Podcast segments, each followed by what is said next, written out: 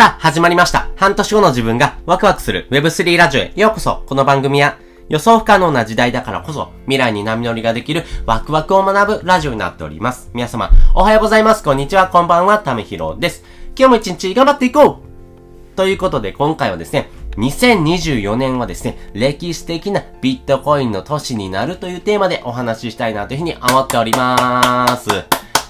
いやーもうすごいビットコインすごいですよね。えー年始はですね、220万円でした。それがですね、あれよあれよという間にですね、え600万円をですね、到達してですね、今600万円付近にいますけれども、えーこれがですね、2024年になるとですね、もっと歴史的なですね、えービットコインの年、まあそこにですね、大きく近づいてくるんだろうなというふうに思っております。まあポイントは3つあると思いますんでね、えーそのポイント3つをですね、先にお話ししてですね、深掘りをしていこうと思っております。えまずですね、えそのポイントお話ししていくんですけども、1つ目、ビットコイン ETF。2つ目、半減期。そして3つ目、アメリカ金利というところです。それぞれ解説をしていきます。まず一つ目ですね、ビットコイン ETF なんですけれども、えー今まではですね、えービットコインっていうものをですね、えー仮想通貨の取引所に行ってですね、購入するというような方法でですね、え管理、そして運営をしてきました。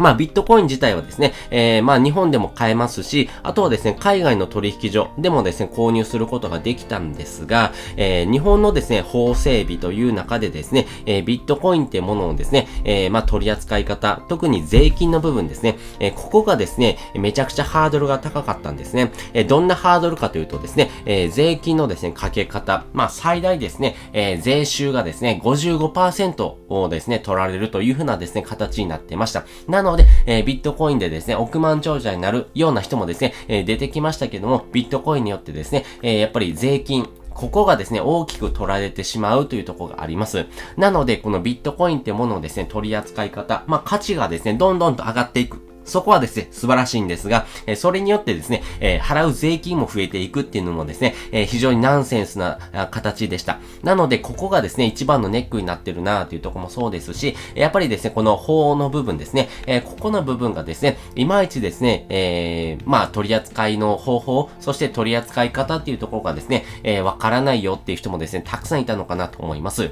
それがですね、ビットコイン ETF になるということがですね、大きな時代の転換期になります。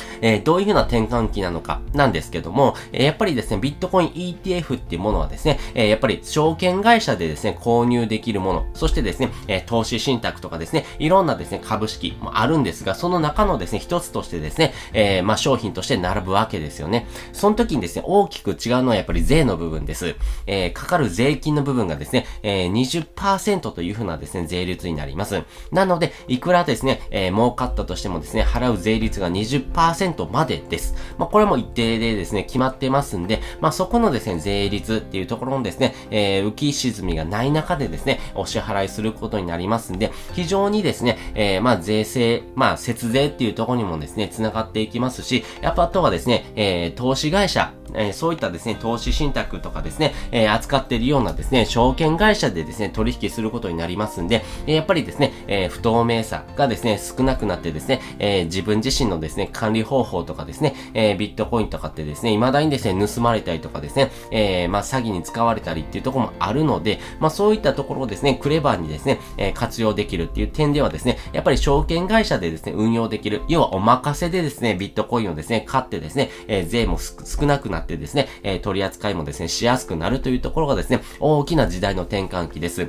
それがですね、2024年のですね、えー1月、8、9、10ぐらいにですね、えー登録されるんじゃないのかなっていうふうにですね、言われてます。なので、このですね、ビットコイン ETF がですね、登録されるとですね、えー価値が飛躍的に上がるんじゃないのっていうふうにですね、見てる人もたくさんいています。えーなぜならですね、えー2004年にですね、金がですね、ビットコイン、え ETF にですね、登録された時にですね、えその時のですね、金の価値がですね、だいたい400万円で前後でした。えそれがですね、ETF に登録された時にですね、えー1600万円ほどですね、え価値がですね、上がったんですね。え4倍ですね。えそれぐらいですね、価値が上がるというところではですね、えービットコイン今600万円台です。えーそれがですね、ビットコインの ETF に登録されると、どれぐらいの価値になるのか。めちゃくちゃ楽しみじゃないですか。まあそういうふうにですね、えー、価値が上がる可能性が非常に高いというとこもそうですし、えー、ビットコインの ETF、証券会社で、えー、簡単に、そして管理もそうですし、税の部分もですね、えお安くですね、え対応できる。まあそういった形にですね、どんどんとなっていく。まあそういうふうなですね、え形がですね、2024年にですね、起こってくるんじゃないのかなというふうに言われておりますんで、もうこれがですね、一番歴史的なですね、ポイントになるんじゃないのかなと思います。そして二つ目、半減期というものです。これはですね、ビットコインのですね、えー、まあ、成り立ち、まあ、2000、えー、2009年からですね、ビットコインってものがですね、世の中に爆誕してですね、えー、それからですね、え4年に一度ですね、起こるようなですね、えお祭りだと思ってください。えどんなお祭りかなんですけども、世の中にですね、出るビットコインの数がですね、少なくなりますよっていうお祭りです。あれ？少なくなって、え、なんでお祭りなの？って思うんですが、少なくなればなるほどですね、えー、買いたい人がですね、一定のですね、えー、人数がいた時にですね、えー、販売されるですね、品数がですね、少なくなるとですね、おのずとですね、価値が上がっていきますよね。えー、それがですね、2024年にですね、起こるというふうに言われております。そしてですね、今までの経験則上ですね、この半減期と言われているですね、年、2024年に起こるんですが、この2024年のですね、えー、前後3年間ですね、えー、つまり2023年の今年、そして2024年、そして、えー、終わった後2025年はですね、え、価値が上がる。まあ、あの、え、ビットコインのですね、半減期はですね、えー、3回起こってるんですけども、3回ともですね、え、その前後3年間はね、めちゃくちゃ価値が爆上がりしてるという風なですね、ところがあります。なので、えー、そういう風なですね、えー、ビットコインのですね、お祭りがですね、2024年に起こるというところもですね、えー、重なってですね、これ、ビットコイン2024年、え歴史的な、え年になるんじゃないのかなっていうふうに思ってる人もですね、たくさんいております。そして3つ目、アメリカ金利というところです。えー、ビットコイン自体はですね、えー、まあ国が運用しているものではありません。なので、世界中の人がですね、えー、それぞれが監視しながらですね、運用しております。ただですね、このビットコインっていうもののですね、えー、まあ、価値っていうところがですね、えー、アメリカ経済のですね、えー、まあ、影響をですね、非常に受けやすいっていうところがあります。なぜならですね、えー、世界のですね、えー、まあ、えー、ビジネスをやっているようなですね、えー、大企業ですね、時価総額ランキングで言うとですね、えー、50位のですね、えー、会社の中でですね、だいたい33位ぐらいまでのですね、会社がですね、えー、アメリカの会社です。つまりですね、えー、それだけですね、アメリカの企業のですね、えー、時価総額が高いというところでは、えー、世界の経済、そしてですね、ビットコインがですね、それにですね、えー、連動してですね、価値の、おまあ、あの、影響をですね、非常に受けてるというところがありました。そしてですね、アメリカのですね、金利というところがですね、えー、そこに大きく反映されていきます。なぜならですね、やっぱりこの投資家さんですね、ビットコインをですね、買おうかな、買わないかなって思うときにですね、非常にですね、お金を持っている人がですね、アメリカ経済にはですね、たくさんいてます。その人たちがですね、えー、このアメリカの金利ですね、えー、金利がですね、今までどんどんと上がってたんですね、えー、金利が上がることによってですね、えー、税の部分がですね、上がっていきますんで、えー、そのですね、えー、無駄なお金をですね、えー、少し減らしてですね、えー、税収っていうところをですね、増やしていく。まあそういうふうな国の運営スタイルに変わったというところではですね、えー、お支払いするですね、税の部分がですね、大きくですね、上がったというところで、えー、ビットコインを買うっていうところ以上にですね、やっぱりこの税の部分のお支払いがですね、非常に厳しくなったというところではですね、えー、ビットコインをですね、購入する富裕層っていうのがですね、やっぱり少なくなっていったというところがありました。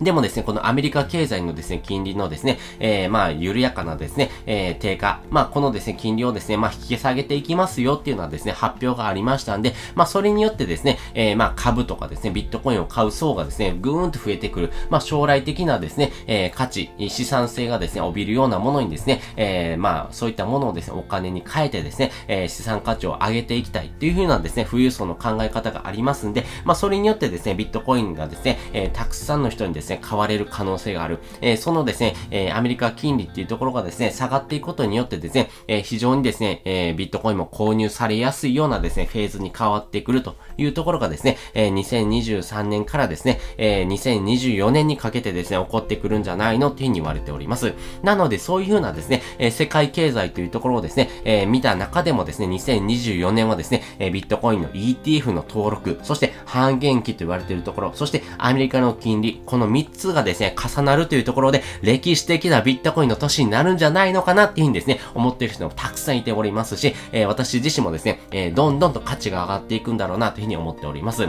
まあ、自分自身のですね、えー、考え方なので、えー、人それぞれあるんですが、まあ、私個人としてはですよ、私個人としては、1ビットコインがですね、1億円になってもおかしくないのかな。まあ、それぐらいの価値になるんじゃないのかなっていうふうに私は思っておりますんで、えー、これからもですね、コツコツとビットコインをですね、買っていこうかなというふうに思っております。りますということで今回はですね、えー、2024年はですね、えー、歴史的なビットコインの年になるよっていう話をですね、させていただきました。そして本日の合わせて聞きたいです。本日の合わせて聞きたいはですね、思考停止でビットコインを貯めてですね、えー、分かったことという回のですね、リンクを載せております。思